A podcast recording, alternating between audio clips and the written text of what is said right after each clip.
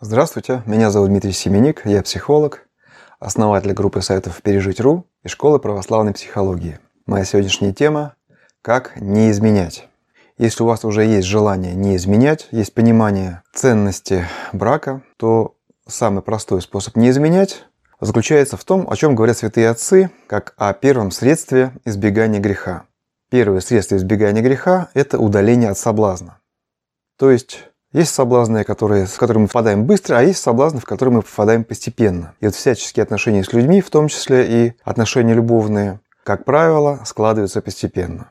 Сначала мы замечаем человека, замечаем что-то привлекательное в нем для нас. Затем мы идем по пути, по которому нас ведет интерес к нему, то есть начинаем с ним как-то более активно общаться с этим человеком. И потом далее мы уже можем дойти и до того, что у нас появится некая влюбленность взаимная, ну и дальше, возможно, уже измена. Либо влюбленность, либо похоть, там смотри, какие отношения. То есть, как вы видите, это путь достаточно долгий. Он редко совершается в один день. Но, по крайней мере, у православных людей, как правило, он не совершается в один день. И поэтому есть много этапов, на которых мы можем остановиться. И, на мой взгляд, самым правильным является остановиться на самом первом этапе. Потому что чем раньше мы останавливаемся, тем легче нам это сделать. Ведь мы понимаем, кто воюет против нас, кто воюет за то, чтобы наш брак был разрушен. Враг наш силен, умен, и когда мы, будучи людьми православными, понимая все это, идем все-таки по этому пути, все-таки делаем шаги навстречу вот этой вот влюбленности, мы тем самым, по сути дела, добровольно грешим, а каждый грех дает власть сатане над нами. То есть мало того, что мы совершаем грех как таковой, ведь мы понимаем, к чему это может привести, мы еще и даем сатане над собой все возрастающую власть. И поэтому с каждым шагом, поэтому в этом направлении нам все труднее сопротивляться. Именно поэтому святые отцы советуют отсекать возможный грех в самом начале, то есть отсекать соблазн, когда только он возникает. Каждый из нас в состоянии заметить тот момент, когда нас заинтересовал какой-то человек. Мы не дети. Мы понимаем, что вот есть вокруг нас 20 человек, и вот один нам стал почему-то более интересен. Мы не можем не заметить этого. И как взрослые люди мы должны себе вопрос, а зачем оно нам надо? И готовы ли мы рисковать своей семьей, возможно, счастьем и психическим здоровьем своих детей? А ради чего? Если мы взрослые люди ответственные, то мы, конечно, на этом этапе уже постараемся остановиться. Мы с вами понимаем, что любовь – это не какая-то эмоция, любовь – это состояние воли. И мы призваны к тому, чтобы любить человека осознанно, любить человека усилием. Если мы можем любить человека усилием, то не любить мы можем тем более. Ведь не любить гораздо легче, чем любить. И если мы говорим себе, что «ох, это такая сила непреодолимая, меня влечет», то если вы не можете заставить себя не любить, как же вы будете заставлять себя любить? Еще есть такая, э, скажем так, грубое слово, такая отмазка, да, ну, можно сказать, бесовское оправдание. Очень часто это говорят люди, которые еще впадают или уже впали в измену. Они говорят, а зачем же Бог мне послал это чувство? Это очень-очень распространенная такая вот бесовская уловка. Зачем мне Бог послал это чувство? Ведь любовь от Бога. У меня на это есть очень простой ответ. Если вам послано какое-то действительно красивое чувство, хотя не всегда оно красивое. Часто мы оправдываем себя, стараясь убедить себя в том, что оно действительно красивое, ценное, благородное какое-то. Но даже если вам действительно послано какое-то такое чувство, послана настоящая влюбленность. И я не буду спорить с тем, что влюбленность от Бога. Зачем же вам послано такое? У меня на это есть очень простой ответ. Это нам послано Богом для того, чтобы мы нашли силы в себе от этого отказаться. Легко отказаться от каких-то низменных чувств, от какой-то простой похоти и чисто физической измены. Сложнее отказаться от измены в том случае, когда действительно она похожа на какое-то красивое чувство.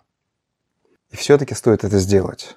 Один мудрый человек заметил по своему собственному опыту, что когда отказываешься вот от такого соблазна, даже от какой-то такой вот влюбленности, казалось бы, настоящей, после этого в твоей семье прибавляется любви. То есть вот эта вот влюбленность, от которой ты как бы отказался или отказалась, она потом приходит к тебе в твои главные отношения.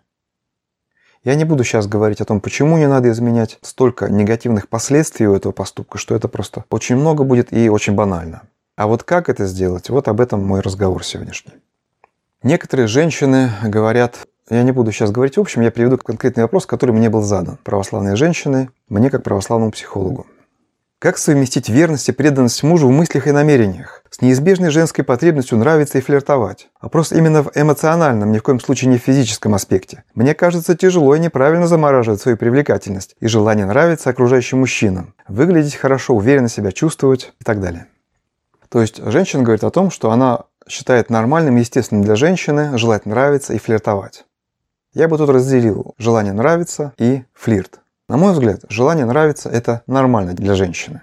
Просто только в том, как она относится к своей красоте и к этому своему желанию нравиться. Я знал таких женщин, которые несли свою красоту как украшение мира. Они ощущали себя одаренными, ну кто-то от Бога, кто-то от природы. И те, которых я привожу в хороший пример, они несли свою красоту как какой-то вот дар, которым они делятся с миром. Как, допустим, красота природы. А есть женщины, которые несут свою красоту как какой-то капитал, который при случае можно удачно вложить. Поэтому желание нравится может быть разным. Если вы просто считаете свою красоту украшением мира, несете благородное с достоинством, почему бы и нет? А если вы рассматриваете это как капитал, то это может привести к негативным последствиям. Что же касается флирта, то это как раз та самая опасная игра, когда вы выступаете на тот путь, который может вас привести туда, куда вы даже и не хотите в тот момент, когда вы флиртуете.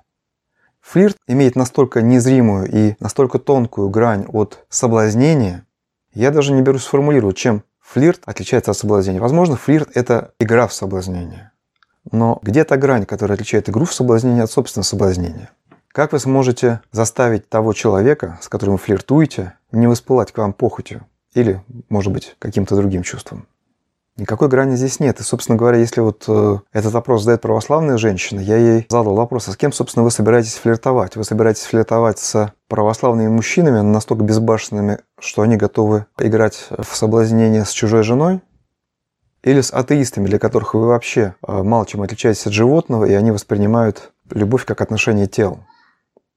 Можно быть красивой, можно нравиться, но при этом с достоинством и очень жестко ограничивать все вот эти вот игры в соблазнение, весь этот флирт, все эти легкие моменты в отношениях с чужими мужчинами. Это совершенно реально, и вот я знал таких женщин тоже. И я уверен, что они не казались бы такими величественными, такими, с таким царственным достоинством, если бы они опускались до флирта. Ну и, наконец, надо вспомнить, собственно говоря, с чего все это дело начинается. Начинается этот путь путь к измене со взгляда. Мы смотрим на человека, замечаем его красоту и либо продолжаем смотреть дальше на него, либо не продолжаем. Именно поэтому святые отцы очень много говорили об удержании взгляда, то есть о том, чтобы нам контролировать то, на кого мы смотрим, и избегать того, чтобы смотреть на красоту.